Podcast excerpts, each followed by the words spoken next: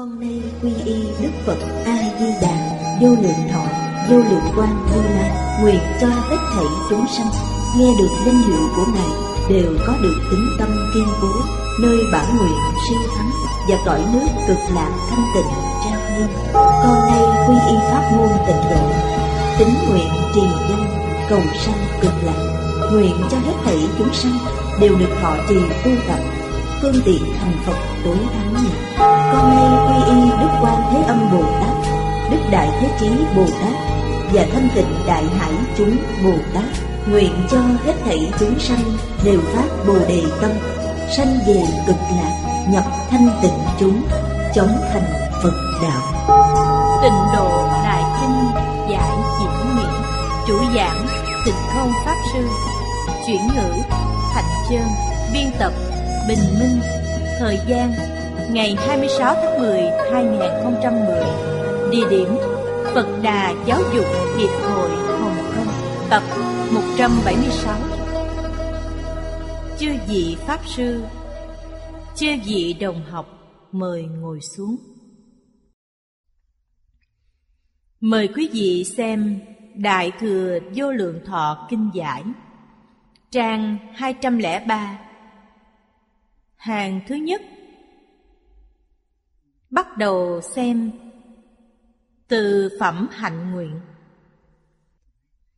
Phẩm Hạnh Nguyện nói, Thiện nam tử, Trong tất cả sự cúng dường Cúng dường Pháp là tối thắng hơn cả, Gọi là như thuyết tu hành cúng dường. Lợi ích chúng sanh cúng dường, Nhiếp thọ chúng sanh cúng dường thay chúng sanh khổ cúng dường. Cần tu thiện căn cúng dường. Không từ bỏ nghiệp bồ tát cúng dường. Không lìa tâm bồ đề cúng dường. Chúng ta xem đến đây, đọc đến đây. Hoàng niệm tổ giải thích cho chúng ta. Giả sử cúng dường hằng sa thánh chúng Không bằng kiên trì dõng mãnh cầu chánh giác. Giải thích hai câu kinh văn này. Trích dẫn một đoạn trong Kinh Hoa Nghiêm.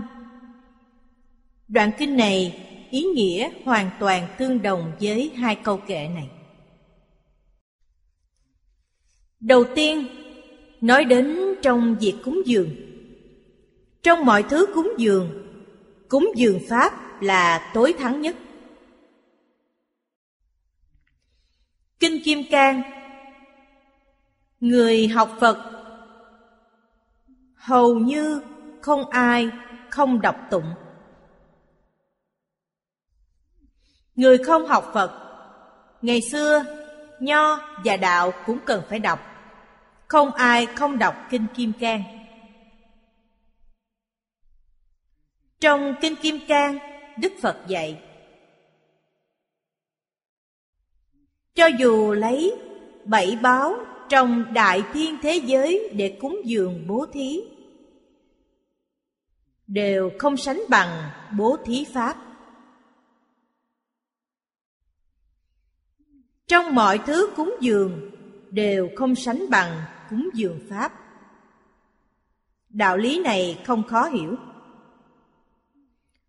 Bố thí bảy báo trong đại thiên thế giới. Thất bảo thuộc về tài thí. Chúng ta có những tài vật này. Không sợ nghèo khổ. Nó có thể giúp chúng ta giàu có, Giúp chúng ta có đời sống vật chất tốt hơn. Cúng dường Pháp thì sao? Cúng dường Pháp giúp chúng ta thoát ly luân hồi lục đạo. Giúp ta chứng được quả Phật. Điều này đương nhiên không thể sánh được. Cúng dường tiền tài dù nhiều đến đâu Cũng không thể ra khỏi lục đạo. Đặc biệt là rất khó thoát ly dục giới trong lục đạo. Quý vị có dục vọng Mặc dù trong đời tu rất nhiều thiện nghiệp, quả báo ở trong ba đường lành. Nếu tạo nghiệp bất thiện, quả báo ở trong ba đường ác. Điều này là thật, không phải giả. Trong nhiều sách của cổ kim trong ngoài đều ghi chép về điều này. Trong thời đại này, nửa thế kỷ gần đây, năm sáu mươi năm lại đây, phương Tây rất thịnh hành thuật thôi miên. Phương pháp trị liệu bằng thuật thôi miên cũng là phát sinh đúng thời cơ. Ngày xưa chưa từng nghe đến. Vì sao vậy? Vì ngày xưa, xã hội an định. Cuộc sống nhân dân bình thường. Rất ít ưu phiền. Sau đại chiến thế giới lần thứ hai, nửa thế kỷ này, do khoa học kỹ thuật, cạnh tranh vật chất, giá trị quan thay đổi luôn truy cầu hưởng thụ vật chất ngày càng xa rời nếp sống ngày xưa. Vì thế, rất nhiều ưu phiền, bất an. Do đó, bác sĩ tâm lý đã đúng thời cơ áp dụng thuật thôi miên này. Thuật thôi miên có đạo lý. Thôi miên cũng thuộc về một loại thiền định. Là trình độ thiền định rất cạn, không phải thâm sâu. Thông qua thuật thôi miên, có thể thấy được đời quá khứ. Một đời, hai đời, ba đời trong quá khứ. Tôi có xem một báo cáo. Họ có thể thấy được mấy mươi đời trong quá khứ. Nói ra tình trạng cuộc sống ngày xưa. Ở đây nói đến điều gì? Chứng minh con người có luân hồi. Chúng tôi xem một bài báo cáo. Họ nói ra mấy mươi đời, hầu như đều ở cõi người. Họ trở lại nhân gian. Xem thân thế của những người này đều rất bình thường người bình thường. Điều này rất có đạo lý. Vì người bình thường tạo nghiệp, họ không tạo việc thiện nào lớn lao, cũng không tạo nghiệp gì nặng, cho nên tiêu chuẩn khoảng cách của họ rất bình thường, không vượt quá. Tạo nghiệp thiện lớn thì cảnh giới nâng cao, ra đi, giảng sanh. Tạo nghiệp ác nặng thì đọa vào ba đường ác. Từ chỗ này chúng ta có thể nhận ra Đời này Họ sống rất bình thường. Đời sau có thể lại đến nhân gian. Đại thiện đại ác thì không như thế. Điều này đã gợi mở cho chúng ta rất nhiều. Những vấn đề này là thật, không phải giả. Quý vị nói trong đời quá khứ đầu thai ở đâu? Tình hình cuộc sống trong một đời có thể tìm. Tìm được chỗ đó, Tra tài liệu ở đó chắc chắn là có. Mấy mươi năm trước thật sự có người này. Từng sống ở đây. Có thể điều tra ra. Đây là khoa học chứng minh. Chứng minh đích thực có kiếp trước. Có kiếp trước, Đương nhiên có kiếp sau. Nên việc tu hành là điều cần thiết. Tu là tu sửa. Hành là hành vi. Trong phật pháp nói, hành vi có ba loại lớn. Khởi tâm động niệm là hành vi của ý nghiệp. Nghiệp là hoạt động. Nghĩa là hành vi của tư tưởng, ý niệm của chúng ta. Loại thứ hai là ngôn ngữ. Ngôn ngữ là hành vi của khẩu nghiệp. Loại thứ ba là thân thể. Thân thể động tác là hành vi của thân nghiệp. Trong hành vi có thiện, có ác, có vô ký. Vô ký nghĩa là nói không thiện không ác. Chúng ta uống một ly trà, ăn một bữa cơm, không thể nói là thiện hay ác. Chúng ta lợi ích chúng sanh là thiện, tổn hại chúng sanh là ác. Không thể coi thường những nghiệp nhân này. Về sau đều có quả báo, từ khi khởi tâm động niệm. Nó bắt đầu có quả báo. Tiêu chuẩn tu hành của chúng ta là làm sao sửa đổi hành vi thuần tịnh, thuần thiện.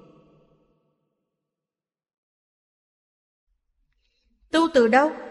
Phải bắt đầu từ tâm địa. Không có ác niệm. Điều này rất quan trọng. Đoạn ác niệm Thân khẩu tự nhiên chánh Đức Phật dạy chúng ta, Trong việc bố thí cúng dường, Bố thí và cúng dường là cùng một vấn đề Vậy tại sao dùng hai danh từ? Một vấn đề nhưng có sai biệt. Dùng tâm cung kính để bố thí gọi là cúng dường. Tâm rất khinh mạng gọi là bố thí. Bố thí và cúng dường, một bên là tâm cung kính, một bên là không có tâm cung kính. Không có tâm cung kính thì gọi là bố thí, có tâm cung kính gọi là cúng dường. Là một việc nhưng công đức của bố thí và cúng dường không giống nhau. Quý vị xem, tâm cung kính quan trọng biết bao. Bất luận là Pháp thế gian hay Pháp xuất thế. Điều đầu tiên, Thánh Hiền Nhân của thế gian dạy chúng ta. Phật Bồ Tát xuất thế gian dạy chúng ta. Việc lớn đầu tiên là học cung kính. Quý vị xem Pháp Thế gian ví dụ như đọc lễ ký. Câu đầu tiên của lễ ký là khúc lễ viết vô bất kính. Phạm vi này lớn biết bao. Không có gì không cung kính. Đối với người, đối với việc, đối với vật. Tu hành bắt đầu từ đâu? Bắt đầu từ sự cung kính. Trong Phật Pháp, đây gọi là Pháp xuất thế gian. Quý vị thấy trong Kinh Sám Phật sự, khi bái sám, câu đầu tiên là nhất thiết cung kính. Nhất tâm cung kính.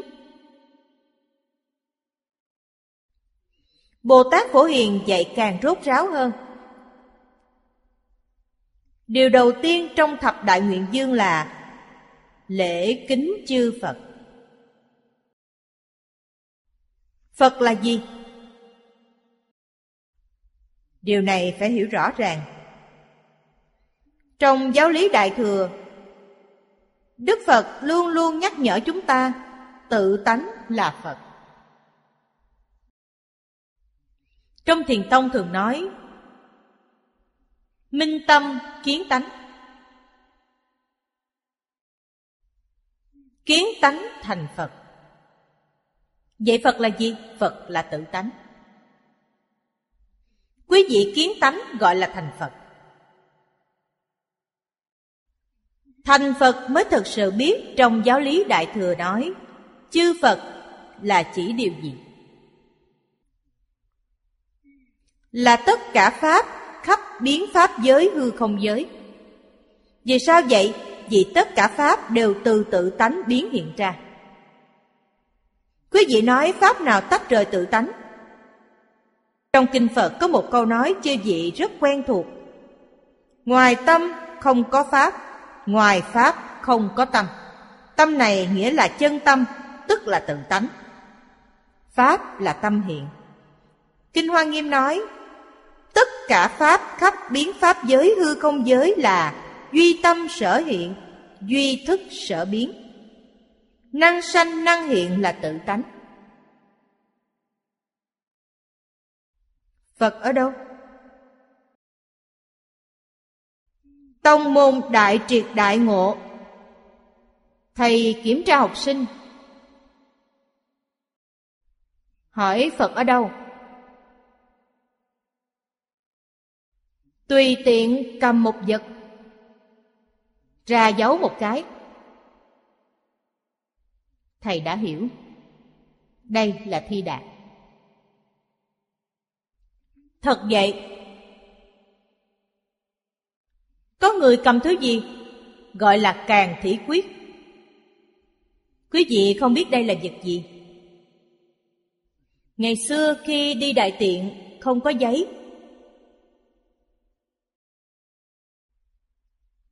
Dùng cành cây nhỏ quẹt một cái. Đó gọi là càng thủy quyết vậy là sạch. Hỏi phật ở đâu cầm cái này đưa lên đây là phật. Phật tồn tại khắp nơi. Người bây giờ không hiểu hình như nói phật rất thần kỳ. Không phải như vậy tất cả pháp không có gì không phải phật. Lễ kính chư phật. Quý vị thử nghĩ xem, tâm này đối với tất cả Pháp đều phải cung kính. Giống như cung kính Đức Phật Thích Ca Mâu Ni vậy, như cung kính Phật A-di-đà vậy. Không thể nói thấy Phật A-di-đà ta khởi tâm cung kính lễ lại Ngài. Vậy như lúc nãy nói, nhìn thấy càng thể quyết cần lễ lại chăng? Không cần lễ lại không cần như thế. Tâm cung kính là viên mãn Tâm cung kính không hai. Trên hình thức có tăng, có giảm. Đây là về mặt tướng. Về lý không có, Về lý là bình đẳng. Trên đề kinh này, Thanh tịnh bình đẳng giác, Nghĩa là cung kính. Đối với tất cả mọi người, tất cả sự, tất cả dạng vật. Trong cuộc sống hàng ngày, chúng ta thấy trùng, kiến ruồi đó là gì? Đó là chư phật như lai. Chúng ta phải có ý kính trọng chúng, phải tôn trọng chúng. Vì sao chúng biến thành như vậy? Vì chúng tạo rất nhiều tội nghiệp biến thành như thế. Biến thành như vậy làm gì? Để tiêu tội nghiệp của chúng. Tội tiêu hết, chúng dần dần biến thành tốt hơn. Cần phải tiêu nghiệp. Cho đến đẳng giác bồ tát còn phải tiêu nghiệp. Đẳng giác bồ tát còn một phẩm sanh tướng vô minh chưa phá trừ. Cần phải tiêu trừ. Phẩm sanh tướng vô minh đó trên thực tế, nghĩa là tập khí vô thủy vô minh Là chút tập khí di tế nhất. Khi tiêu sạch, họ được viên mãn. Họ từ đẳng giác nâng lên diệu giác. Diệu giác là viên mãn, Diệu giác không có tướng. Đến tướng của cõi thật báo trang nghiêm cũng không có. Đây là trở về tự tánh từ điểm này chúng ta lãnh hội được. Đây là một dòng tuần hoàn lớn nhất. Chúng ta từ nhất niệm bất giác mà có vô minh. Từ tự tánh biến hiện ra A Lại Gia Từ A Lại Gia biến thành hư không pháp giới. Biến thành tất cả chúng sanh. Trong cảnh giới này cần phải xem nhân duyên. Thực tế mà nói, nhân duyên là ý niệm chính mình. Nếu gặp chư Phật Bồ Tát, có gặp được chăng? Nhất định gặp được. Vì sao vậy? Vì chư Phật Bồ Tát đại từ đại bi. Không có câu nào là giọng ngữ. Đệ tử Phật môn có cầu tức ứng. Đệ tử Phật môn không từ bỏ một ai. Sao Đức Phật không giúp ta được? Vấn đề là ta đang mê. Nếu ta không giác, càng mê càng sâu. Khi mới mê, hiện tướng đầu tiên nói cho chư vị biết là cõi thật báo. Trong tướng này ta không có giác ngộ. Tướng thứ hai là tứ thánh pháp giới của mười pháp giới. Vẫn chưa giác ngộ, tiếp tục mê. Tướng thứ ba là luân hồi lục đạo. Nếu lục đạo luân hồi vẫn chưa giác ngộ, thì hiện ra ba đường ác trong lục đạo. Càng đi càng sâu. Đọa đến địa ngục. Địa ngục hoàn toàn tiêu nghiệp. Trong địa ngục không tạo nghiệp. Hoàn toàn là tiêu nghiệp. Sau khi tiêu hết nghiệp mới ra được. Điều này trong Kinh Địa Tạng nói rất rõ ràng. Ra khỏi địa ngục đi về đâu? Ra khỏi địa ngục lại trở về nhân gian. Trong cõi người gặp được Phật Bồ Tát, thật sự có thể tin, có thể tiếp nhận y giáo phụng hành. Như vậy sẽ từng bước đi lên. Nếu không thể tiếp nhận tập khí phiền não nặng. Đối với ngũ dục lục trần rất khó từ bỏ. Như vậy là cứ lên xuống trầm luân trong lục đạo. Trôi lăn mãi như thế. Nhưng sẽ có ngày, Ta thực sự học Phật. Người xưa gọi là khổ tận cam lai. Chúng ta nếm hết mùi đau khổ trong lục đạo. Ta đã minh bạch, thấu hiểu. Không muốn chịu thêm nữa. Giác ngộ nghĩa là không muốn tiếp tục đau khổ, thật sự quay đầu. Phật bồ tát liền đến giúp chúng ta. Phật bồ tát giúp chúng ta. Pháp môn đầu tiên là pháp môn tịnh độ. Vì sao vậy? Pháp môn này có thể dạy chúng ta ngay trong đời này giải quyết mọi vấn đề. Giải quyết triệt để mọi vấn đề. Nếu tập khí phiền não nặng, đến pháp môn này cũng không thể thọ trì. Nhưng cũng trồng được hạt giống của pháp môn này vào a lại gia thức của quý vị tương lai thành tựu nhất định cũng nhờ vào pháp môn này. Ngày xưa thầy lý nói, đời này không thể giảng sanh. Vậy thì luân hồi lâu dài trong lục đạo. Sau cũng vẫn là pháp môn này giúp ta thành tựu. Đây là nói đến thiện căn. Thiện căn là thành tích nhiều đời, nhiều kiếp tu học pháp môn này tích lũy được. Đây là thiện căn. Thiện căn là chỉ điều gì? có thể tin có thể hiểu quý vị nghe hiểu thật sự tin tưởng có thiện căn cần phải có phước đức điều đầu tiên trong phước đức là cung kính điều này chi gì phải biết. Chúng ta cung kính đối với tất cả người và sự, vậy không bị thiệt. Cung kính là tu phước. Người không có tâm cung kính, Phước mỏng. Phước mỏng thì khổ nạn nhiều. Đại sư Ứng Quang nói rất hay. Trong văn sao của Ngài nói đến rất nhiều. Ngài dạy, Một phần thành kính được một phần lợi ích Hai phần thành kính được hai phần lợi ích Mười phần thành kính được mười phần lợi ích. Quý vị được bao nhiêu lợi ích không liên quan đến Thầy? cũng không liên quan đến pháp môn ta tu học. Nhưng liên quan mật thiết đến tâm thành kính của chúng ta. Vì sao vậy? Không có thành kính. Tức tâm lưu nông nổi. Ta không thể hấp thu. Tâm thành kính chính là năng lực hấp thu. Thầy xem học trò. Học sinh nào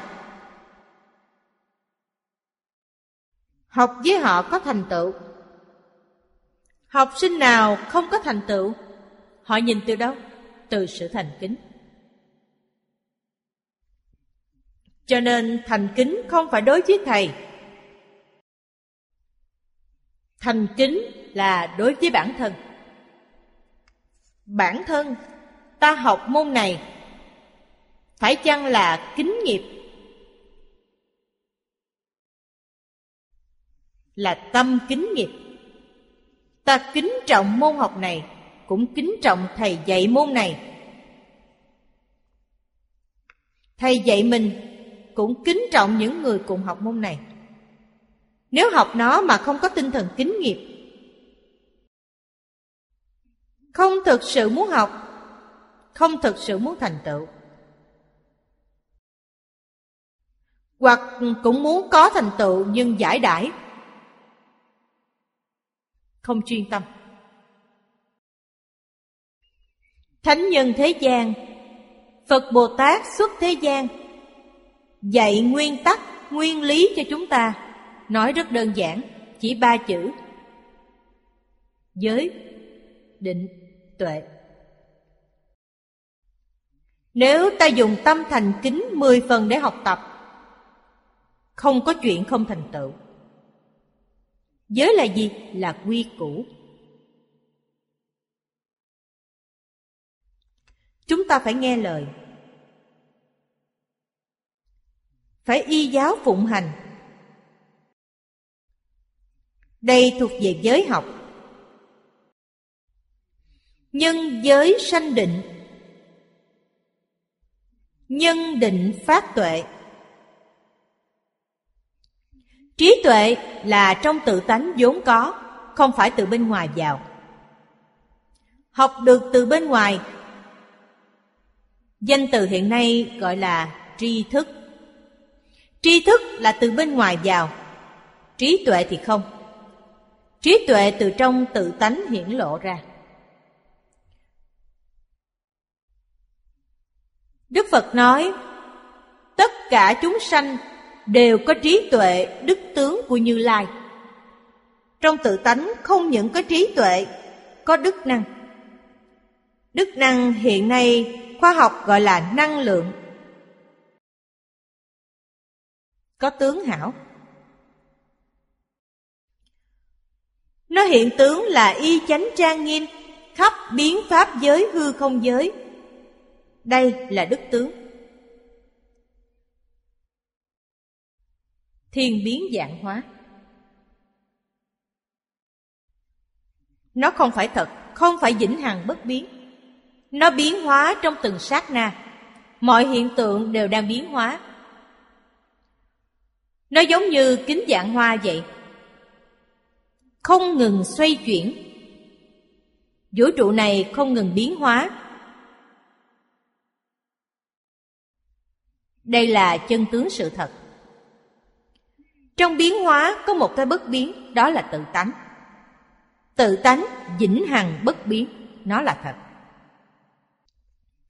Tự tánh trong giáo lý Đại Thừa có khi gọi là pháp tánh, có khi gọi là pháp thân. Quý vị tra từ điển Phật học, như thế nào gọi là pháp tánh, như thế nào gọi là pháp thân sẽ hiểu. Pháp tánh tùy duyên lưu chuyển trong lục đạo. Tùy duyên.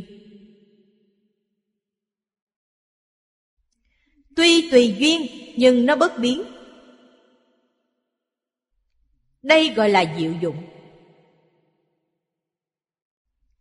Có thể tùy duyên nhiễm tịnh, có thể tùy duyên thiện ác. Những nhân duyên này đều không phải thật, đều là hư vọng. Phàm sở hữu tướng giai thị hư vọng.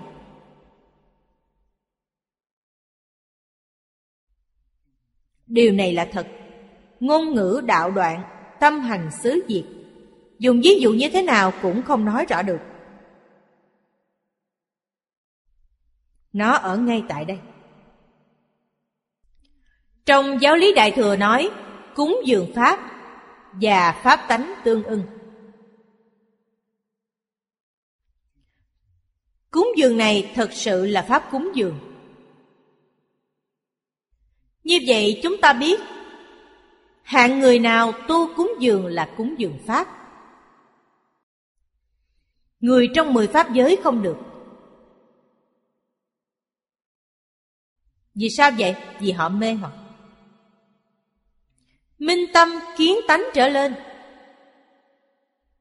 Bố thí của họ không gọi là bố thí, gọi là pháp cúng dường. Trong mười pháp giới, tu bố thí có thể gọi là bố thí. Không phải là cúng dường. Vì sao vậy? Vì họ dùng vọng tâm, không phải chân tâm. Họ dùng A lại gia. A lại gia là vọng tâm. Vọng tâm tu gọi là bố thí. Chân tâm tu gọi là cúng dường. Ngày nay chúng ta học Phật Bồ Tát Như thuyết tu hành cúng dường. Câu này là nói chung, Như những gì Phật nói. Thật sự làm được câu này là tứ thánh pháp giới. Vượt khỏi lục đạo thanh văn duyên giác bồ tát, phật. Phật trong mười pháp giới là như thuyết tu hành cúng dường. Nếu họ minh tâm kiến tánh, là họ cúng dường pháp thật sự. Pháp cúng dường, câu này trong kinh văn là kiên trì dõng mãnh cầu chánh giác. Đây thật sự là cúng dường pháp trong kinh văn nói Giả sử cúng dường hằng sa thánh chúng Không bằng kiên trì dõng mãnh cầu chánh giác. Chúng ta đọc hai câu kinh văn này Phải chăng là nhất tâm nhất ý Kiên trì dõng mãnh cầu chánh giác? Nhất tâm niệm Phật cầu sanh tịnh độ. Không sai, là như thế. Vậy có cần cúng dường hằng sa thánh chúng chăng? Cần. Đây chỉ là phụ. Kiên trì dõng mãnh cầu chánh giác là chủ yếu. Tịnh độ tông gọi là chính phụ song tu. Chúng ta cầu sanh tịnh độ là tu chính, là chủ yếu. Cúng dường tất cả chư Phật Như Lai. Đây nói lên điều gì? Ngày nay chúng ta gọi là tất cả chúng sanh, Đặc biệt là những chúng sanh đau khổ. Người bây giờ rất khổ. Chúng ta làm sao để giúp những chúng sanh này lìa khổ được vui? Đây nghĩa là phải như thuyết tu hành cúng dường. Bồ Tát làm như thế, chúng ta cũng học theo như thế. Tùy nhân duyên, tùy sức lực. Đừng chấp tướng là đúng, chấp tướng là sai chấp tướng trở thành thiện pháp trong lục đạo. Quả báo trong ba đường lành.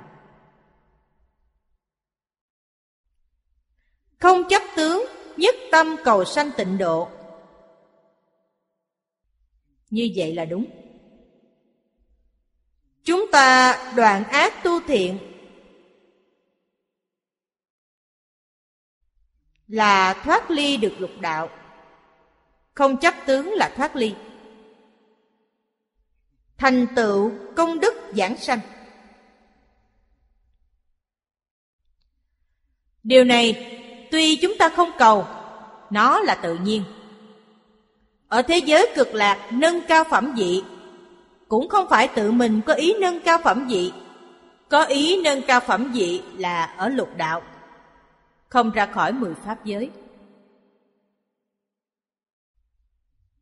Đây là có ý.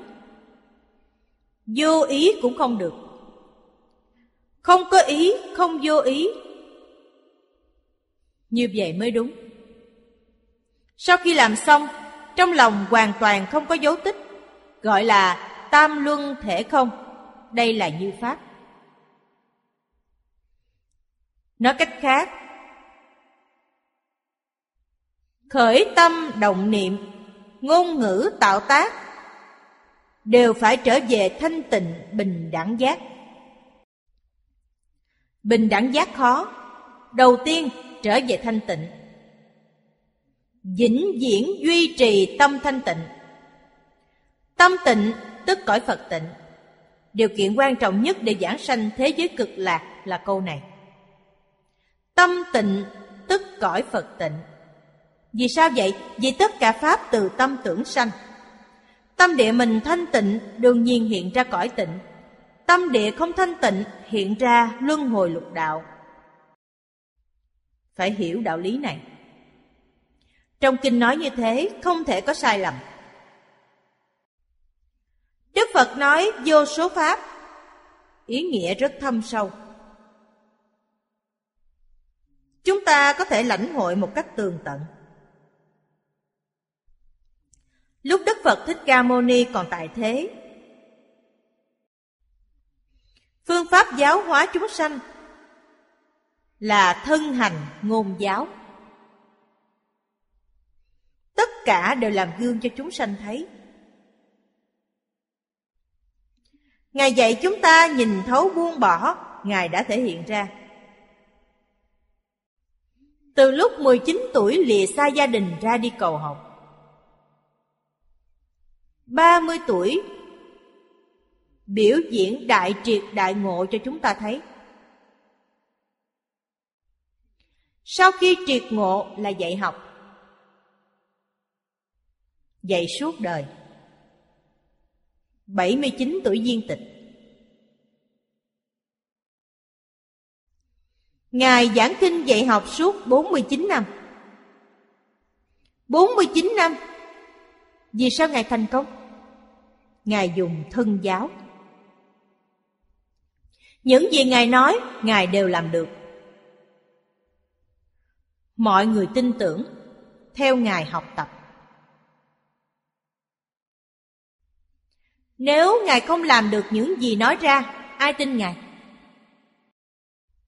Trong kinh nói, vì người diễn thuyết, diễn là biểu diễn, là thể hiện ra vì người thuyết pháp. Nói sau, biểu diễn trước. Đức Phật dạy học rất linh hoạt, không phải cứng nhắc. Cho nên trong kinh nói Đức Phật không nói pháp gì nhất định Ngài không có phương pháp nhất định Tùy người, tùy việc, tùy thời, tùy nơi Biến hóa rất lớn Đây là tùy thuận tự tánh, Mới hiển lộ sự hoạt bát như thế Xã hội hiện nay, Bệnh nghiêm trọng nhất là gì? Trị bệnh Đức Phật gọi là Đại Y Dương, Chúng sanh đều có bệnh Hiện nay bệnh gì nghiêm trọng nhất? Bệnh nghiêm trọng nhất phải hạ thủ từ đây Bệnh nghiêm trọng nhất đều có thể trị Ngoài ra đều dễ trị, dễ giải quyết Bệnh nghiêm trọng nhất trong xã hội này mọi người đều có thể nhìn thấy, nhận ra đó là tham sân si mạng nghi. Ở đây nghiêm trọng nhất là tham tài, tham sắc. Không biết giáo huấn của Thánh Hiền là gì. Hoài nghi giáo huấn Thánh Hiền. Phương pháp chúng ta làm sẽ biết. Chúng ta biểu diễn điều gì? Biểu diễn buông bỏ tài, buông bỏ sắc, buông bỏ danh, buông bỏ lợi, biểu diễn những điều này. Thể hiện ra cho người khác thấy. Biểu diễn thâm tính không nghi ngờ đối với Phật Pháp. Thể hiện cho người khác thấy. Điều này khi mới làm cũng không phải dễ. Vì sao vậy? Người ta không những không khen ngợi quý vị mà còn chế nhạo nói quý vị mê tín.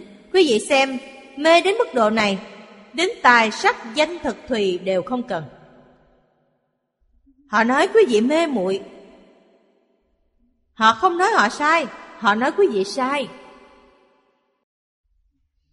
Chúng ta muốn làm phải kiên trì, làm không ngừng. Làm 10 năm, 20 năm, 30 năm không thay đổi. Dần dần người ta mới giác ngộ. Khi tôi học Phật, bạn bè, đồng sự đều khuyên tôi Học Phật là một chuyện tốt, nhưng đừng quá mê. Về sau tôi xuất gia họ đều rất khó chịu, đều là bạn tốt. Người này sẽ lại mê thành như vậy? Qua hai ba mươi năm sau gặp lại Ây da lão huynh Con đường anh đi là đúng Bây giờ họ mới biết là đúng ba mươi năm sau, hầu như đều đã về hưu. Về hưu đâu được tự tại như tôi. Nghề nghiệp này của chúng tôi không có nghỉ hưu. Ngoài ra, bất kỳ ngành nghề nào trên thế giới đều có nghỉ hưu. Chỉ có ngành nghề này không nghỉ hưu.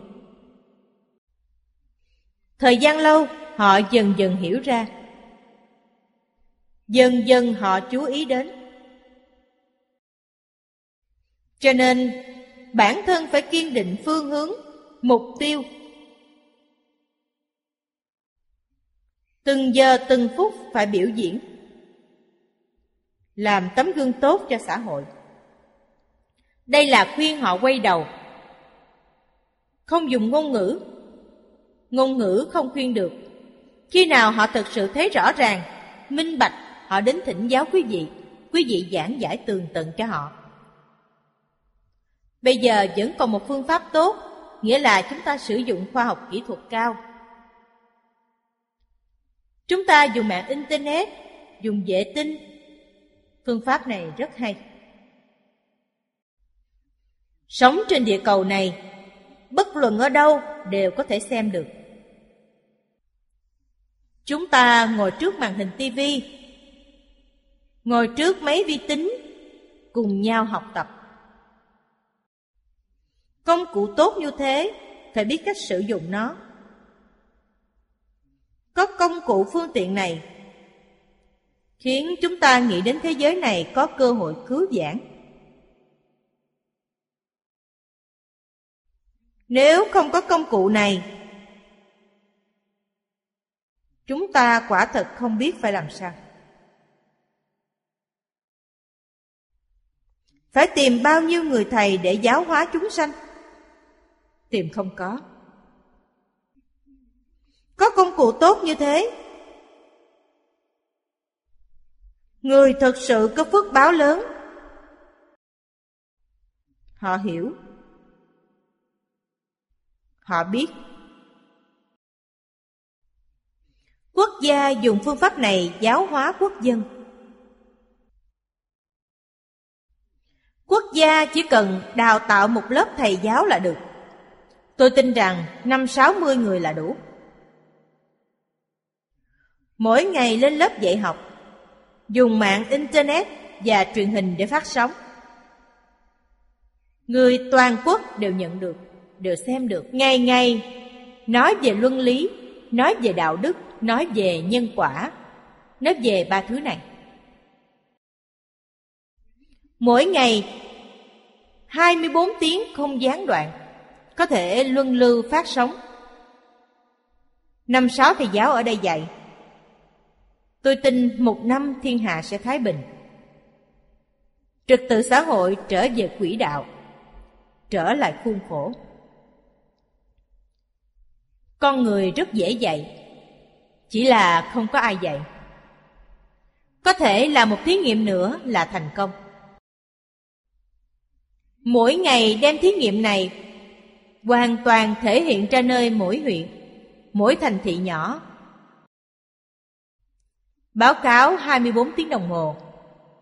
Quý vị xem cuộc sống và sinh hoạt hàng ngày của người nơi điểm thí nghiệm này. Công việc của họ, việc dạy học của họ ở đây. Đích thực, một năm nhất định thu hoạch được hiệu quả ngoài sức tưởng tượng của mình.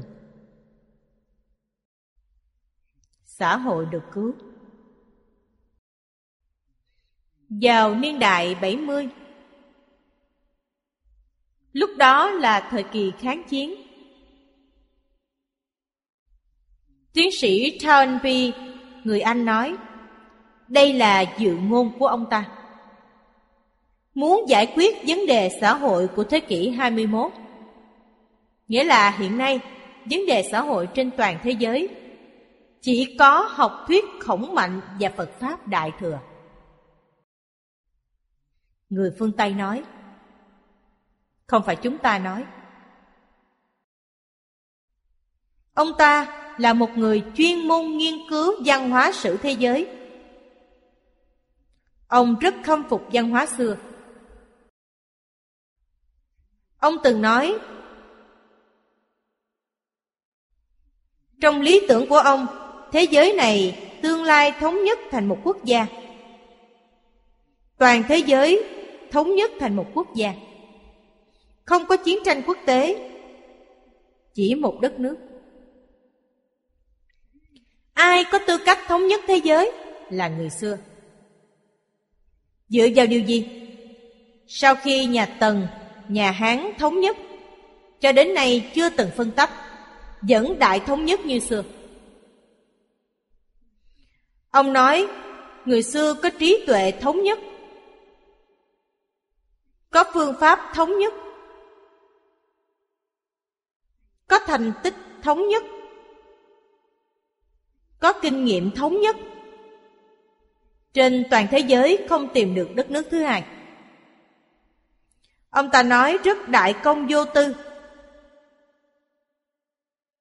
Nói lời thật.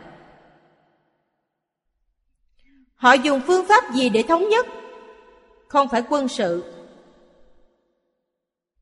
Cũng không phải kinh tế, Là dùng truyền thống văn hóa. Cho nên ông ta nói học thuyết khổng mạnh và Phật Pháp Đại Thừa. Từ những gì ông ta nói, chúng ta hiểu một cách tường tận tìm được ba nền tảng của nho thích đạo. Đệ tử quy là nền tảng của nho giáo. Cảm ứng thiên là nền tảng của đạo giáo. Thập thiện nghiệp là nền tảng của phật giáo.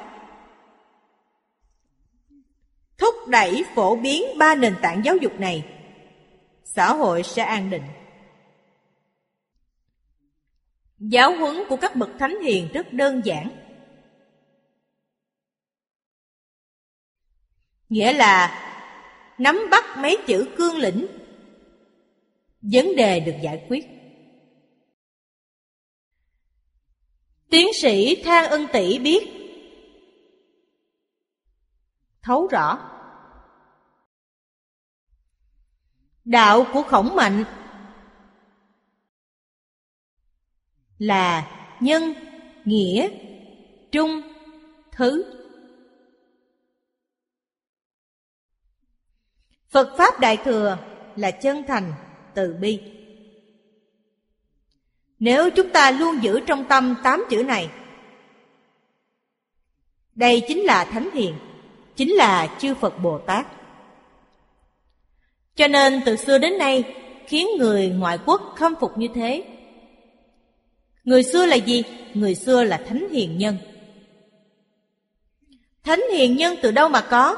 Đào tạo nên.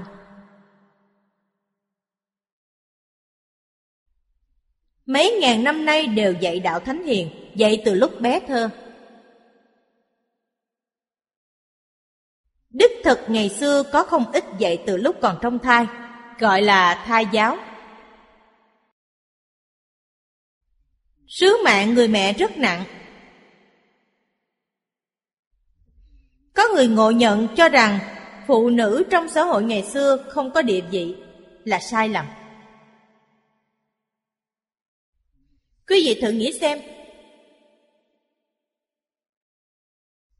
Trong xã hội ngày xưa, chú trọng nhất là hiếu đạo.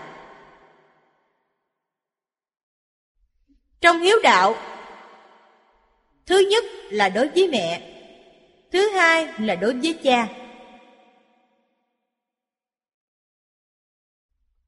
Ngày xưa địa vị người phụ nữ là đệ nhất, không phải thứ hai.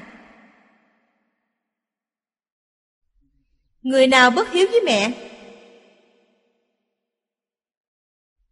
Người mẹ là thánh hiền.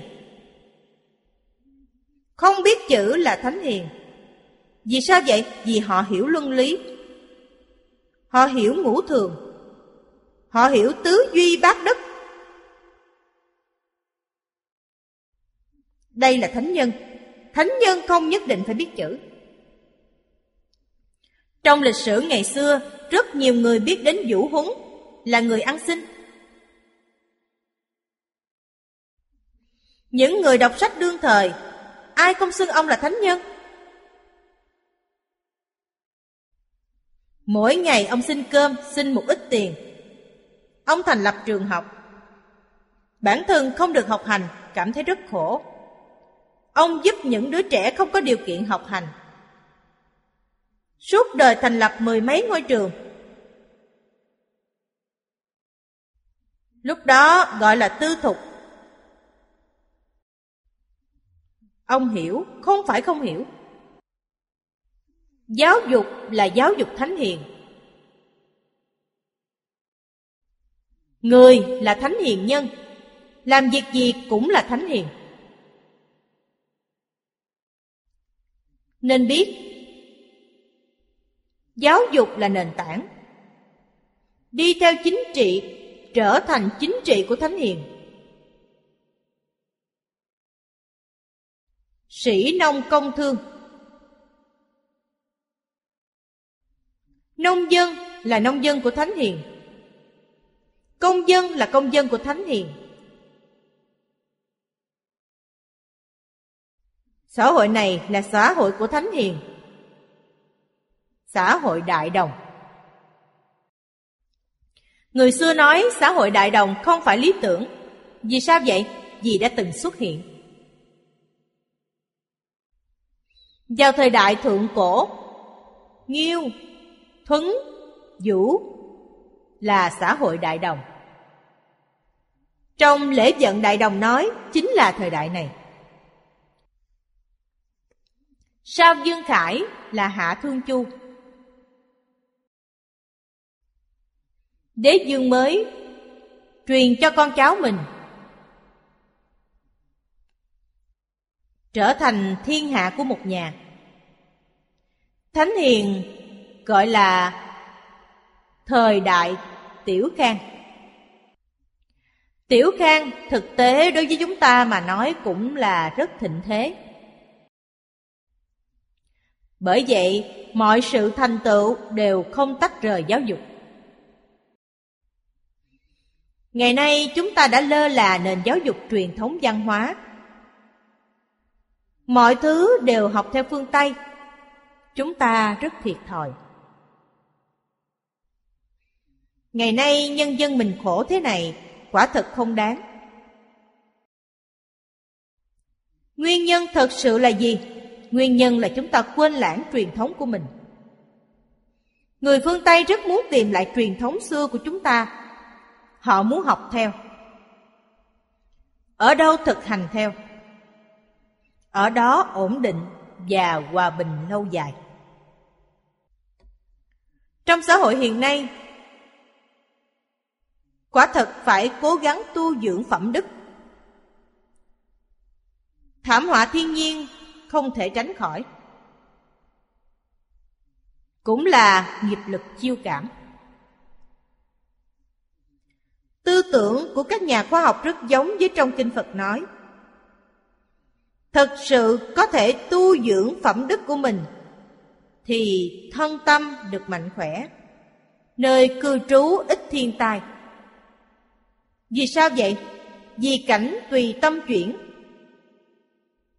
Điều này hiện nay được các nhà khoa học chứng minh. Các nhà khoa học kêu gọi chúng ta đối trị vô số thiên tai trên địa cầu phải thay đổi tâm thái. Tâm thái chúng ta thay đổi, hoàn cảnh sẽ thay đổi. Bởi thế ngày nay giáo dục phật giáo đặc biệt quan trọng. Vì phật giáo và khoa học dần dần tiếp cận nhau. Khoa học chứng minh phật pháp là thật, không phải giả. Chúng ta có lý do tin rằng, hai ba mươi năm sau, giống như trước đây einstein nói, ông nói tất cả các tôn giáo trên thế giới chỉ có phật giáo tương ứng với khoa học. Tôi nghĩ tương lai phật giáo không còn là tôn giáo trở thành khoa học cao cấp, triết học cao cấp. Trong phật giáo đại thừa, nghiên cứu, thảo luận về vũ trụ. Nghiên cứu, thảo luận về nguồn gốc của sinh mạng, chân tướng của sinh mạng. Khoa học đang nghiên cứu điều này. Phật pháp nói thực tướng các pháp. Phương pháp phật giáo dùng là thiền định. Cảnh giới hiện lượng. Trong thiền định thâm sâu, nó không phải là tỷ lượng. Các nhà khoa học dùng máy móc tinh vi để quan sát, cũng là thuộc cảnh giới hiện lượng. Trong này nói như thuyết tu hành, nghĩa là cúng dường. Dùng tâm chân thành để làm nghĩa là cúng dường, chư phật bồ tát. Cúng dường tất cả chúng sanh. Cúng dường toàn thể xã hội. Cúng dường khắp biến pháp giới, hư không giới. Đây là nói chung, ở dưới là đưa ra ví dụ. Đầu tiên là lợi ích chúng sanh cúng dường. Thế nào là lợi ích?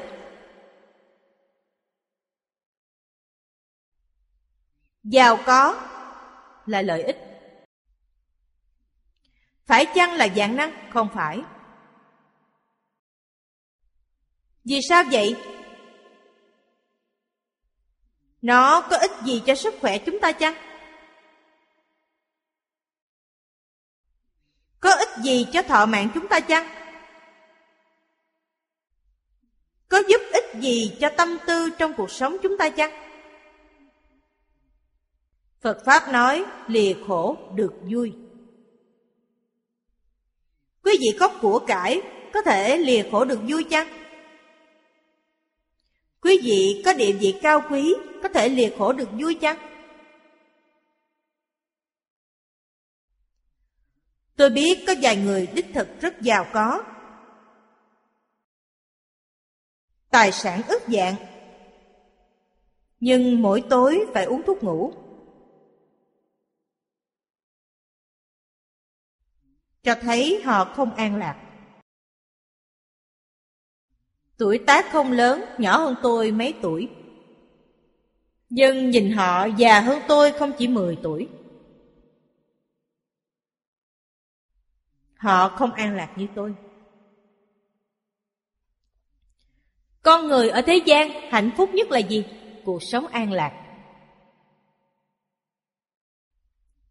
Chỉ cần bản thân họ giác ngộ, của cải không mang đến hạnh phúc cho ta Ta cần nó làm gì?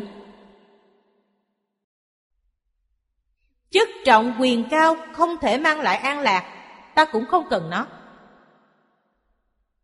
Quý vị nói bây giờ làm quan quan như vậy có thể làm ư? Lục Khắc Văn ở Úc Châu là bạn tốt của tôi.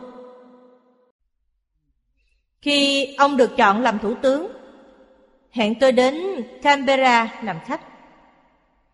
Tôi hỏi ông ta khi gặp tôi, trên tay cầm một chiếc ly lớn hơn ly này của tôi, cà phê đậm.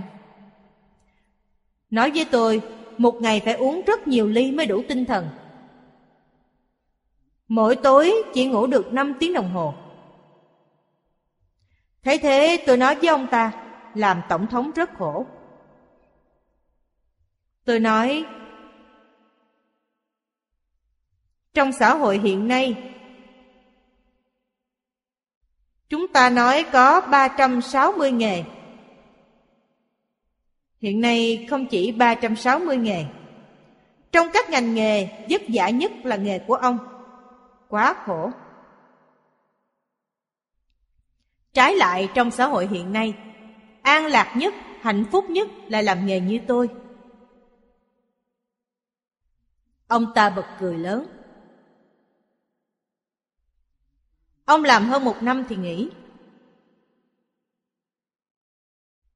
Tôi có liên lạc với ông ta. Tôi khen ngợi ông. Tôi nói ông là khổng tử của Australia thời hiện đại. Ông hỏi sao lại nói thế? Tôi nói, đương thời khổng tử làm lỗ tư khấu, ba tháng là bị người hạ bệ. Vì sao vậy? Vì ông là người tốt phải làm việc tốt. Nhưng những đồng nghiệp của ông, đối với lợi ích của họ lại sinh ra xung đột. Đương nhiên họ bài xích ông. Tôi nói ông là khổng tử. Ông xem, sau khi khổng tử bị bài xích, Ông không làm quan nữa mà trở về đọc sách, dạy học. Tôi hy vọng nửa đời sau của ông có thể cống hiến cho công tác hòa bình thế giới. Việc này rất hay. Đoàn kết tôn giáo, đoàn kết chủng tộc.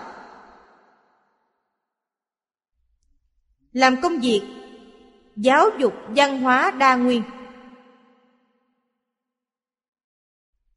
Điều này rất có ý nghĩa.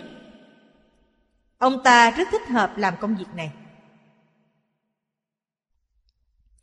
Cho nên nói, khổ vui phân biệt rất rõ ràng. Làm tốt công việc giáo dục đối với mỗi ngành nghề trong xã hội đều có lợi ích. Thực sự làm được giúp chúng sanh liệt khổ được vui. Khổ của chúng sanh từ đâu đến? Do mê, vì mê nên khổ, giác ngộ sẽ vui. Cho nên, văn hóa truyền thống là văn hóa thánh hiền. Văn hóa trong tôn giáo không có gì ngoài mục đích giúp tất cả chúng sanh phá mê khai ngộ. Phương pháp là dạy học. Dùng phương pháp dạy học giúp người giác ngộ. Bất luận ngành nghề gì, chỉ cần giác ngộ, họ sẽ an vui, họ không giác ngộ nên rất khổ. Tối hôm nay, chúng ta còn học 2 tiếng đồng hồ. Thầy giáo Hồ Tiểu Lâm báo cáo với quý vị. Quý vị xem, trước đây ông ấy làm lụng rất vất vả, không giác ngộ. Sau khi giác ngộ, bây giờ ông tự tại biết bao. Sao lại như vậy? Then chốt chính là ở chỗ giác và mê. Giác ngộ tức thành Phật Bồ Tát, mê chính là phàm phu. Ở Trung Quốc, giác ngộ tức là thánh hiền. Mê hoặc điên đảo gọi là tục nhân. Cho nên đây là sự nghiệp vô cùng thù thắng. Là giáo dục thánh hiền. Bản thân chúng ta ngày ngày đang học, Ngày ngày cùng nhau chia sẻ, Quý vị nói cuộc sống này an lạc biết bao. Bởi thế, lợi ích chúng sanh là phải giúp chúng sanh. Nhận thức lại truyền thống văn hóa. Kiến lập tính tâm với truyền thống văn hóa. Đánh thức tâm thành kính đối với truyền thống văn hóa ngày xưa. Không có thành kính, Khổng lão phu tử dạy quý vị cũng không được lợi ích. Thực sự có thành kính, Họ là người ngoài ngành đến vậy, Quý vị đều được lợi ích. Điều này không có gì kỳ lạ Vì sao vậy? Giáo huấn của thánh nhân không phải tự mình phát minh Không phải tự mình sáng tạo Từ đâu ra? Từ trong tự tánh Chỉ cần có thành kính Những gì trong tự tánh sẽ hiện lộ ra bên ngoài Tuôn chảy ra Thầy chưa thành tựu, học sinh đã thành tựu. Cổ nhân có câu Màu xanh sinh ra từ màu lam. Mà vượt trội hơn màu lam. Học sinh có thể hơn thầy. Thầy vẫn còn là phàm phu, Học sinh đã thành thánh thành hiền.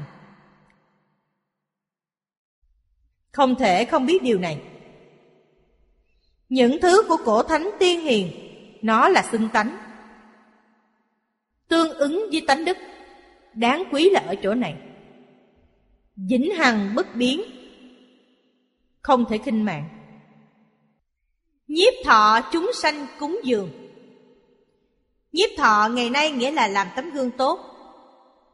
Không làm gương tốt Vì ngày nay đầu óc mọi người đều có khoa học.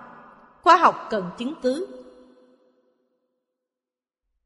Nếu không có chứng cứ, người ta không tin. Cho nên ta phải có chứng cứ. Đó nghĩa là làm gương. Mấy ngàn năm nay, tấm gương căn bản chính là nhà. Nhà trong xã hội ngày xưa có tác dụng rất lớn. Quý vị xem tu thân tề gia Tề gia tức có thể trị quốc Có thể bình thiên hạ Bình thiên hạ là thiên hạ Thái Bình. Vì xử lý tốt việc gia đình Nó là tấm gương. Người bây giờ không còn nhà. Ngày xưa cổ nhân gọi là xã hội nông nghiệp. Xã hội nông nghiệp nhân khẩu càng nhiều càng tốt. Người đông dễ làm việc, cho nên một gia đình là một thôn trang. Ngày xưa, đây là thôn trang họ Dương, đó là thôn trang họ Lý. Một thôn trang nghĩa là người một nhà. Thông thường có khoảng trên dưới 300 nhân khẩu. Đây là gia đình bình thường. Gia đình hưng thịnh khoảng 5-600 người. Gia đình rất suy yếu cũng có 1-200 người. Nó là tổ chức xã hội rất có quy củ, bởi thế có gia đạo, gia quy. Như đệ tử quy là quy củ mọi người đều phải tuân thủ. Đây là gia quy. Chế định của mỗi gia đình đều khác nhau, vì ngành nghề của họ không giống nhau. Những gia quy này đều ghi chép trong gia phổ. Gia phổ là lịch sử của gia đình.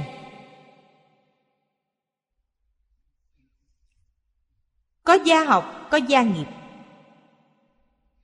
Nghiệp là sự nghiệp kinh doanh của gia đình mình. Nên nó là một tổ chức xã hội. Quý vị có thể trị gia, tức có thể trị quốc. Mỗi nhà đều trị tốt. Cho nên ngày xưa có 360 ngành nghề. Ngành nghề nào thoải mái nhất? Làm quan. Làm quan có địa vị cao trong xã hội cũng có bổng lộc tốt. Sinh hoạt gia đình tuyệt đối không thành vấn đề. Chúng ta xem Nghĩa điền ký của Phạm Trọng Im. Phạm Trọng Im làm tể tướng, Hưởng bổng lộc của quốc gia. Ông có thể nuôi 300 nhà. Ông dùng bổng lộc của mình nuôi người trong họ của ông. Những người cuộc sống khó khăn ông đều cung cấp, nuôi 300 gia đình.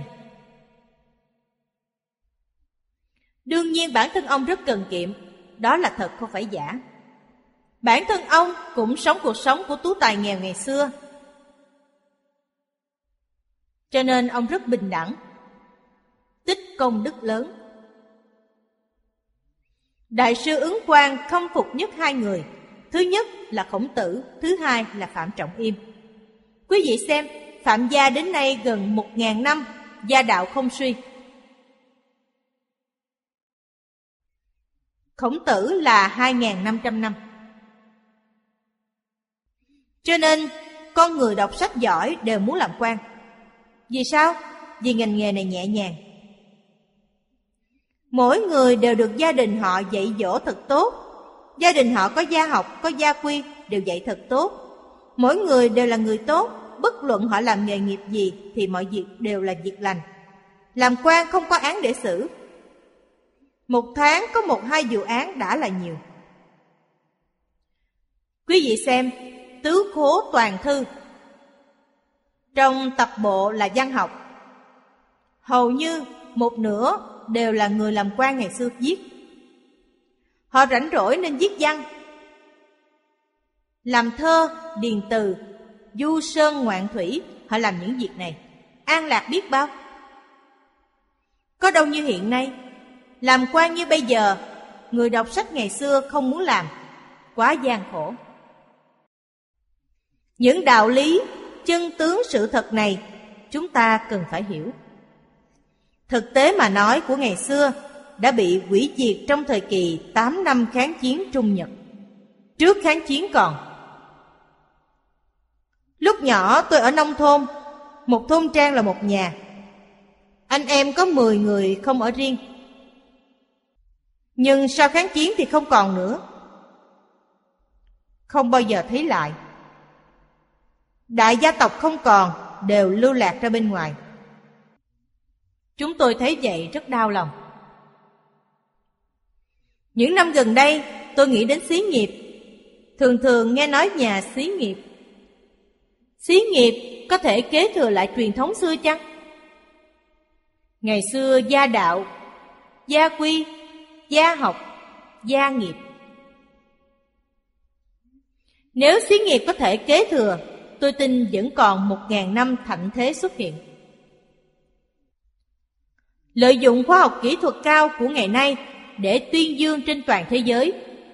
Truyền thống văn hóa xưa là một điển hình mô phạm cho khắp thế giới. Mỗi quốc gia, dân tộc trên toàn thế giới đều học theo nền truyền thống văn hóa này. Đây là thực không phải giả. Nếu có thể có 20 nhà xí nghiệp dẫn đầu, thực sự làm nên tấm gương tốt, tôi tin mỗi người đều học tập theo. Gia học là trường học của con em, ngày xưa là tư thục. Đa phần lợi dụng từ đường làm trường học, vì từ đường chỉ có tế kỷ xuân thu, bình thường đều không dùng đến, nên đã mượn từ đường để tổ chức lớp học. Chúng ta nghĩ lại lời Tha Ân Tỷ nói, rất có đạo lý. Ông thấy không sai. Tiềm lực của người xưa Bây giờ gọi là thực lực mềm Quả là đáng nể Nếu dùng một cách thỏa đáng Truyền thống văn hóa xưa Đích thực lãnh đạo toàn thế giới Đi đến an định hòa bình Cho nên, nhiếp thọ chúng sanh, Nhiếp thọ chúng sanh phải dùng đức hạnh Thêm vào đó là lợi ích chân thật. Chịu khổ thay chúng sanh. Điều này rất quan trọng. Có thành công chăng mấu chốt ở câu này.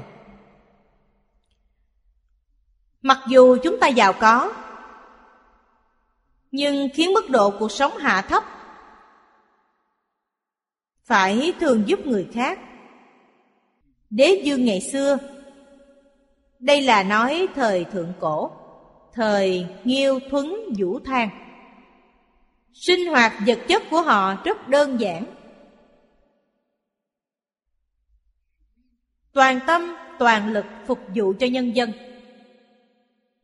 Họ đã làm được. Không phải bản thân họ không thể hưởng thụ Mà họ chịu khổ thay chúng sanh. Quý vị thấy Phạm Trọng Im Thu nhập của ông rất nhiều. Vì sao bản thân ông không hưởng thụ? Nuôi hơn 300 gia đình Không phải là chịu khổ thay chúng sanh ư? Bản thân mình giảm thiểu tối đa. Nếu quý vị đã đọc Liễu Phàm Tứ Huấn, Thì Liễu Phàm Tứ Huấn là nói về ông Liễu Phàm làm tri huyện Bảo Để. Địa vị rất cao. Bảo Để do hoàng đế trực tiếp quản lý, Đãi ngộ rất lớn. Ông đều đem bố thí cho nhà bần cùng. Cuộc sống của mình đều rất tiết kiệm. Gia đình có bông tơ. Mùa đông Phu nhân đem bông tơ bán đi. Ông cảm thấy rất kỳ lạ. Vì sao không dùng bông tơ làm áo bông cho con? Giờ ông nói bông tơ đắt hơn bông vải rất nhiều. Bán đi có thể may mấy bộ áo bông. Các con cũng có. Cũng có thể giúp người bần cùng. Đây là chịu khổ thay chúng sanh. Những gì mình có đều đem ra giúp người. Không cần tích trữ. Của cải tích trữ đó là chết.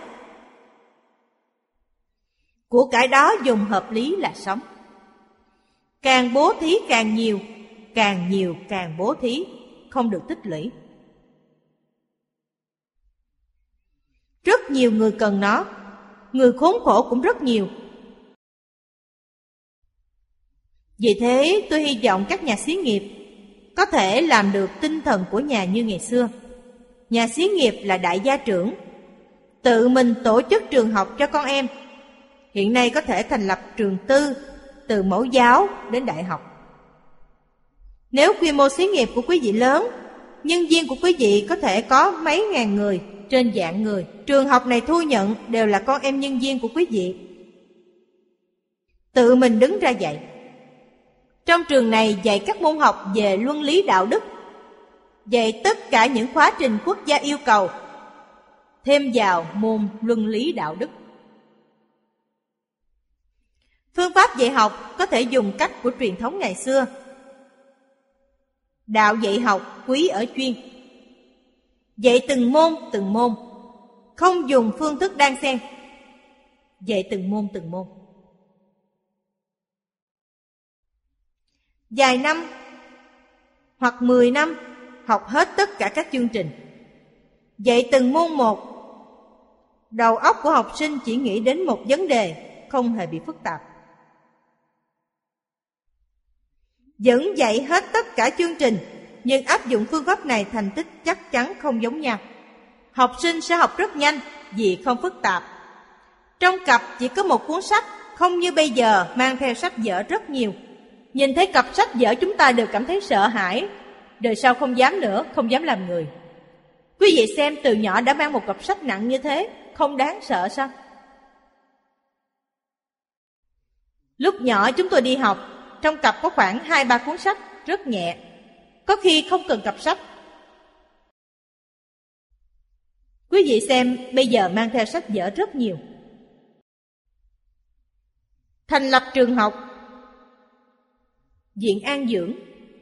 An trí, Người già của tất cả nhân viên công ty mình. Nếu làm được như thế, Khiến toàn thể công ty trở thành một gia đình. Nhân viên đều là anh chị em. Dùng tâm chân thành đối đãi. Đây là tinh thần truyền thống nhà của ngày xưa nhân viên tuyệt đối không rời khỏi công ty. Công ty là nhà của họ, suốt đời của họ phụng hiến cho gia đình. Giống như nhà ngày xưa vậy. Người ngày xưa sinh ra, suốt đời của quý vị là vì ai? Vì nhà dinh tông diệu tổ. Khiến gia đình nở mặt nở mày. Mang vinh dự cho gia đình. Cuộc đời họ có mục tiêu, có phương hướng. Bất luận làm theo ngành nghề nào, người ủng hộ họ là gia đình. Nhà là hậu thuẫn của họ, đáng tin nhất. Cho nên gia đình trong xã hội ngày xưa có sức ảnh hưởng rất lớn. Gia học của mỗi nhà đều làm rất tốt. Gia trưởng cố gắng mời thầy giáo có học vấn, có đạo đức đến dạy con em mình. Cung kính đối với thầy giáo thật là ba quỳ chính lại. Đó không phải giả. Lúc tôi đi học vẫn còn hành nghi thức này. Tôi từng học mấy tháng trường tư thục Nghĩa là gia học Ngày đầu tiên đi học Cha mẹ đã ước định với thầy giáo. Hôm nay đưa con đến trường. Ở đại điện Đại điện thờ một bài dị Đại thành chí thánh tiên sư khổng tử chi thần dị Thờ một bài dị lớn. Tôi đi học. Ba tôi đưa tôi đến trường. Ba tôi ở trước, Tôi đi theo sau. Đến trước bài dị của khổng tử Hành lễ ba quỳ chính lại. Sau khi làm lễ xong Mời thầy giáo ngồi lên Thầy giáo ngồi trước bài dị khổng tử Ba và tôi hướng lên thầy giáo hành lễ, ba quỳ chính lại. Đồng học đứng hai bên. Trong trường hợp đó đã dạy chúng ta điều gì? Dạy tôn sư trọng đạo. Quý vị xem, phụ thân hành lễ với thầy trịnh trọng như thế. Sau khi hành lễ xong lại tặng lễ vật. Tặng lễ vật nghĩa là tiền học phí. Thầy giáo thu nhận học sinh Quý vị thử nghĩ xem, làm thầy giáo nhận lễ bái cung kính như thế của gia trưởng, nếu không cố gắng dạy học sinh, sao xứng đáng với gia trưởng đây? Chúng ta làm học trò thấy cha mẹ hành đại lễ với thầy giáo như thế. Tâm cung kính với thầy giáo liền sanh khởi. Như vậy thì làm sao có thể không nghe lời? Vì thế thầy giáo dạy tận tâm. Chúng ta cố gắng chuyên tâm học tập. Mỗi học sinh nhập học đều phải hành nghi thức này. Bản thân chúng ta làm như thế. Nhìn thấy mỗi đồng học đều như thế, tất cả đồng học giống như anh chị em vậy có tình cảm tình cảm này đến suốt đời hoàn toàn không như hiện nay Lúc đó thầy là có sư đạo, quả thật rất có đạo nghĩa. Thầy dạy học không quan tâm đến thu nhập, không nói đến điều này. Học sinh của những gia đình nghèo khó không thể tặng chút lễ vật cho thầy giáo, thầy vẫn dạy. Còn những học sinh vô cùng nghèo khó, thầy giáo còn giúp họ thêm, cho họ một ít tiền, cho họ một ít gạo để họ nuôi dưỡng gia đình. Ngày xưa có hai hạng người Hai hạng người này rất nghèo khó, gọi là tú tài nghèo. Trong xã hội được người tôn kính nhất.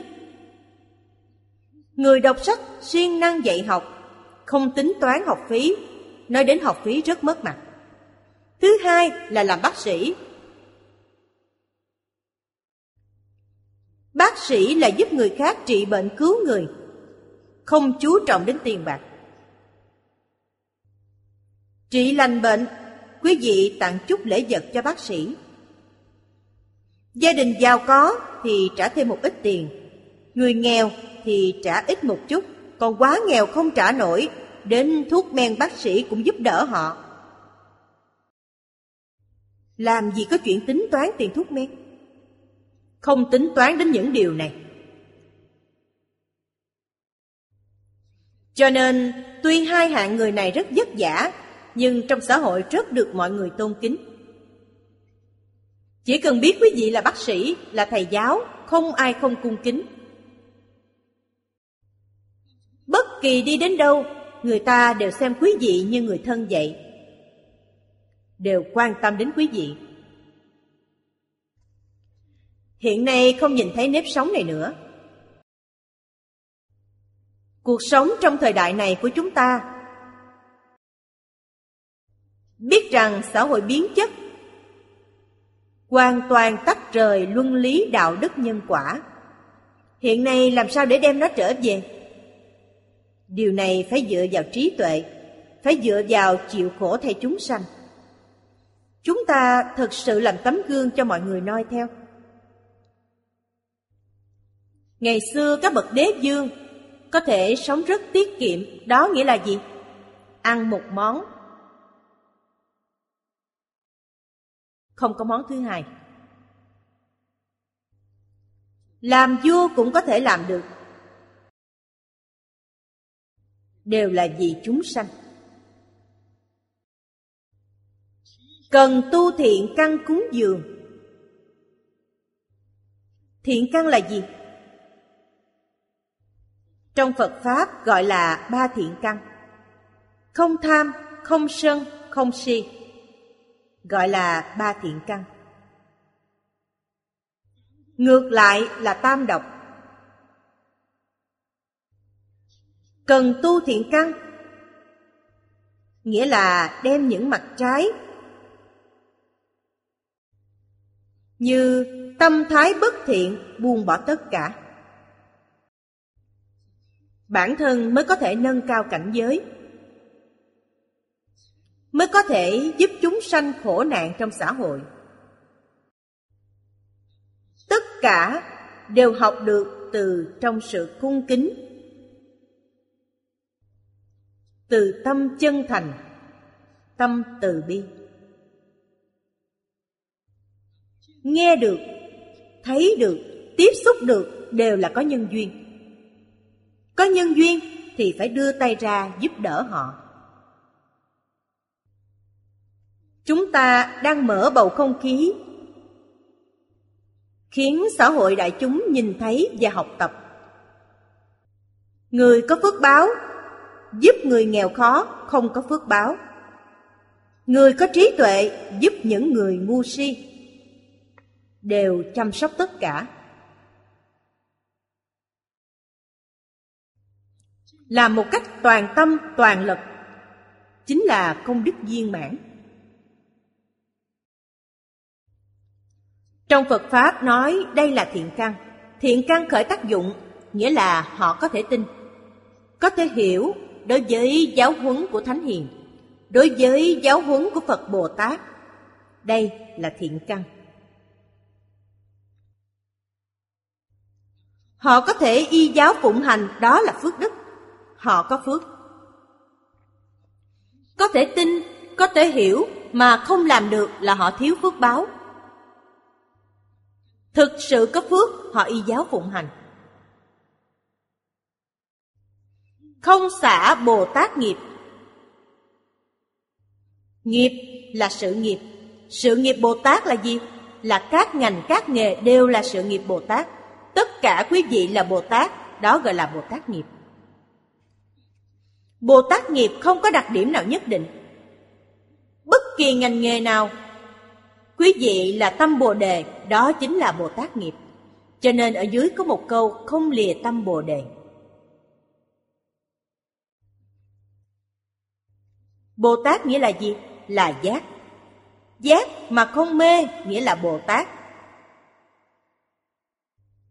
Bất luận làm ngành nghề gì, tôi dùng nghề của mình để phục vụ cho xã hội đại chúng.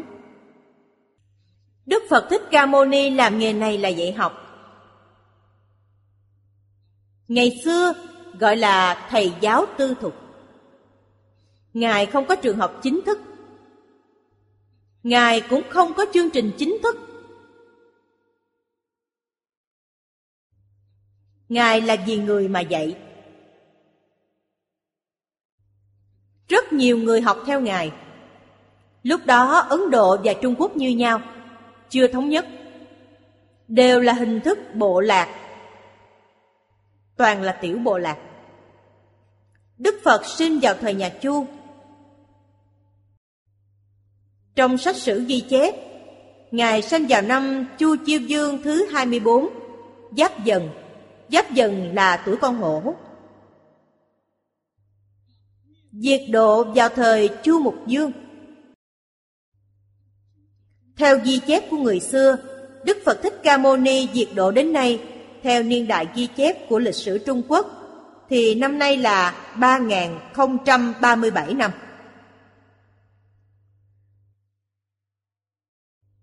Khác với cách nói của người ngoại quốc khoảng 600 năm. Người ngoại quốc nói hơn 2.500 năm, khác biệt 600 năm. Điều này chúng ta không cần quan tâm đến, không quan trọng. Vào thời nhà Chu, dùng Trung Nguyên này từ lưu vực Hoàng Hà đến lưu vực Trường Giang vẫn chưa đến Châu Giang. Chưa có dùng lĩnh Nam, chưa đến đây. Mảnh đất này có 800 chư hầu, nghĩa là hơn 800 nước nhỏ. Lúc đó quốc độ của nó 100 dặm là nước lớn, hai ba mươi dặm là nước nhỏ. Nước nhỏ như một thôn trang của chúng ta, nước lớn cũng chỉ bằng một thị trấn hiện nay. Chưa bằng một huyện. Là ở thời đại đó. Cho nên trong sách cổ rất ít nói đến quốc gia, đều nói là thiên hạ. Thiên hạ lúc đó chính là lãnh thổ Trung Nguyên này, gọi là thiên hạ. Xưng thiên tử là sao? mọi người tôn xưng quý vị. Thiên tử không có thực quyền, họ không có quyền hành chính. Mỗi quốc gia đều độc lập. Thiên tử là gì? Là họ điều hành quốc gia này rất tốt, hoàn toàn thực hành theo lời dạy của Thánh Hiền. Nghĩa là một thành phố mô phạm điển hình. Những quốc gia khác đều đến đây học tập, tôn xưng họ là thiên tử.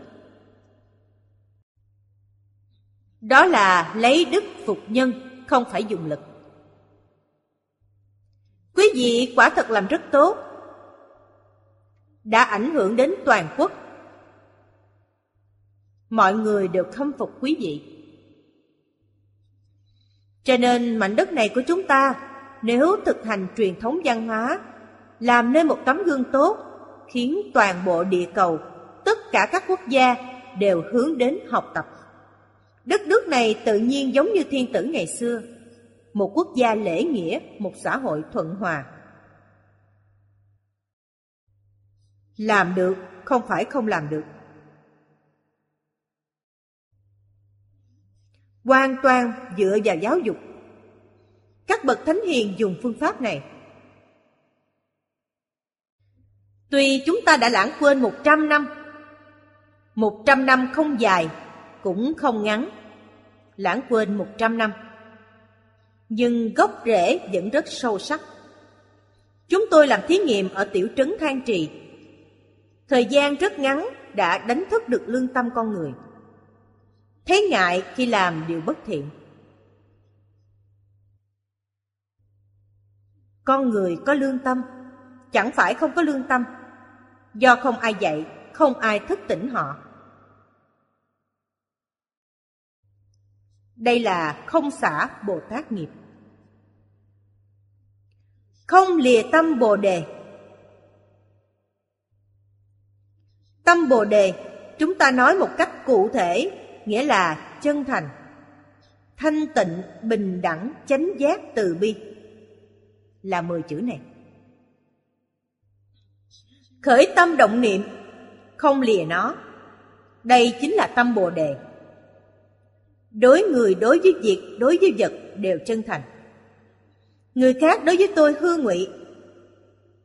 Tôi đối với họ chân thành, tuyệt đối không thiệt thòi. Đừng sợ bị thiệt thòi hay là bị lừa gạt. Chắc chắn không thiệt thòi, không mắc lừa.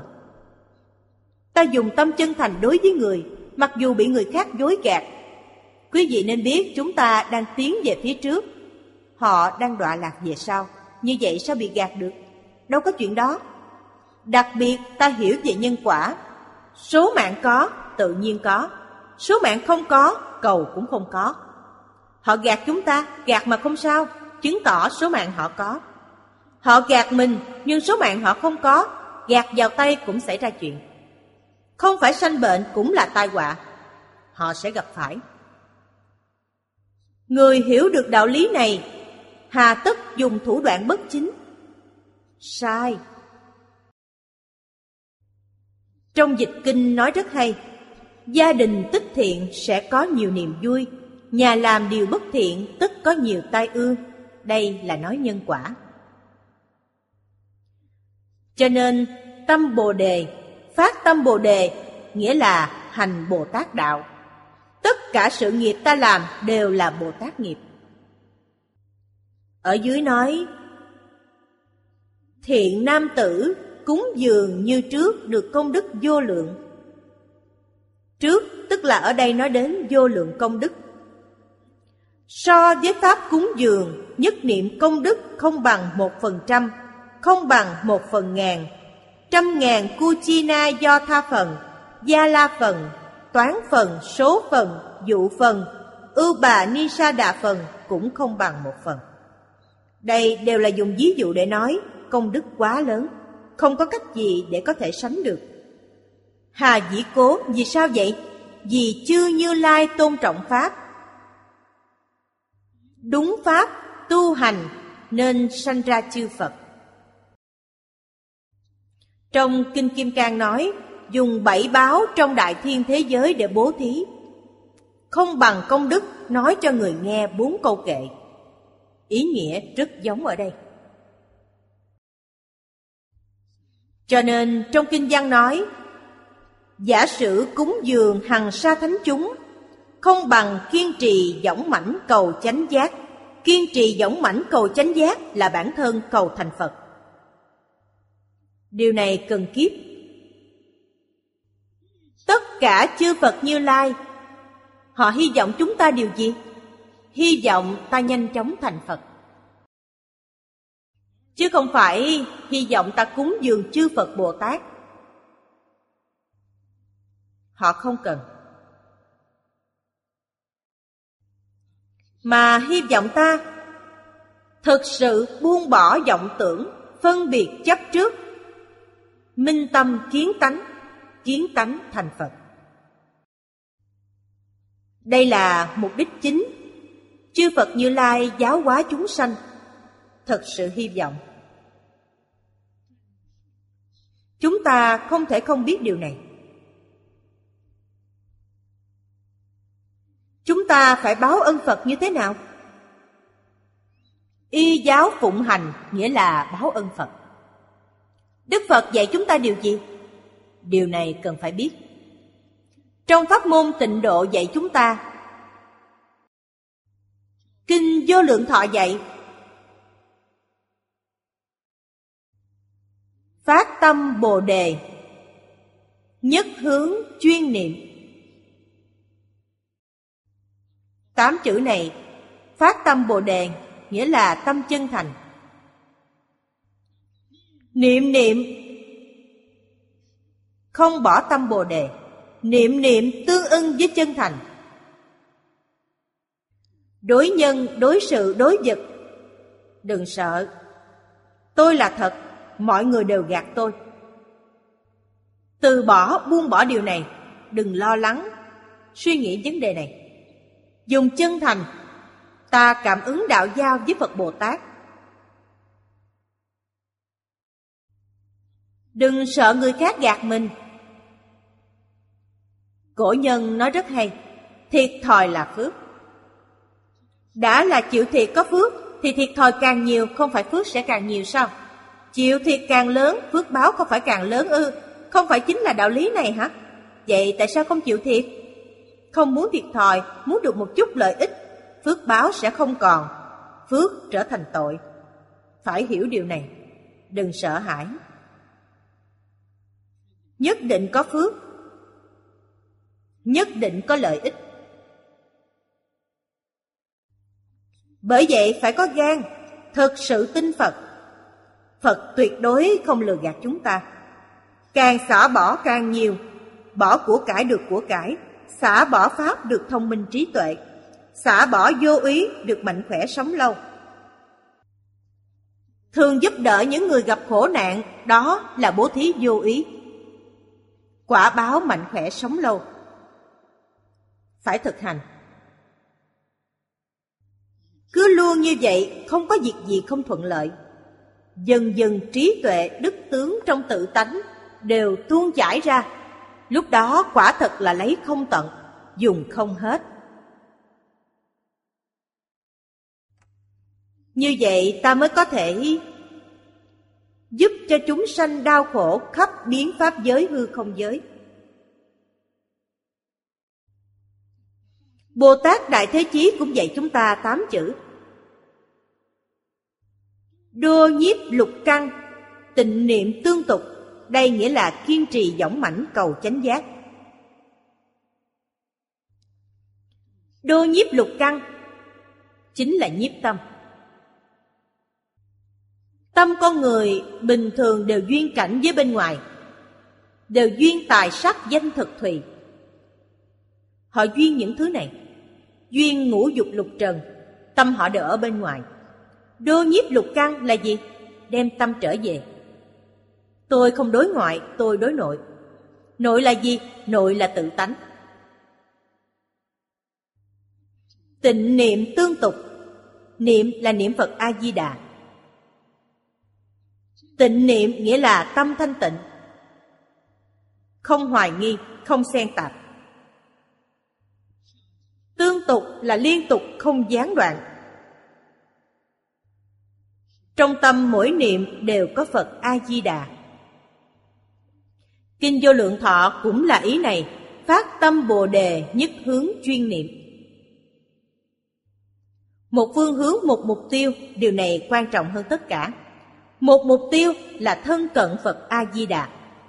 Một phương hướng là thế giới Tây Phương cực lạc. Ngoài điều này ra, đều tùy duyên mà làm. Gặp lúc có duyên thì làm. Hành Bồ Tát Đạo giúp chúng sanh khổ nạn.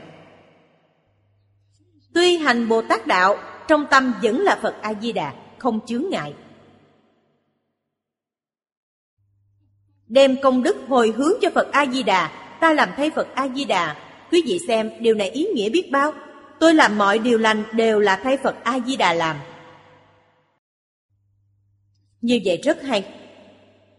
Không rời Phật A Di Đà. Nhớ Phật niệm Phật, hiện tại tương lai nhất định thấy Phật. Bất luận làm gì đều niệm Phật, đều không rời niệm Phật. Đây gọi là kiên trì dõng mãnh cầu chánh giác. Nếu ta bố thí của cải muốn được của cải, bố thí pháp muốn được thông minh trí tuệ, đó không phải. Không phải kiên trì dõng mãnh cầu chánh giác. Bất luận chúng ta làm gì, đều cầu giảng sanh thế giới cực lạc. Phật A-di-đà Đại Từ Đại Bi thấy người khổ nạn đều giúp. Chúng ta nhìn thấy, chúng ta thấy Phật A-di-đà giúp đỡ những người khổ nạn. Chúng ta không nghĩ gì cả, chỉ muốn sớm ngày đến thế giới cực lạc gặp Phật A Di Đà. Như vậy là đúng. Đây nghĩa là kiên trì dõng mãnh cầu chánh giác. Nhất tâm niệm Phật. Hết giờ rồi. Hôm nay chúng ta học đến đây thôi. Nam mô A Di Đà Phật.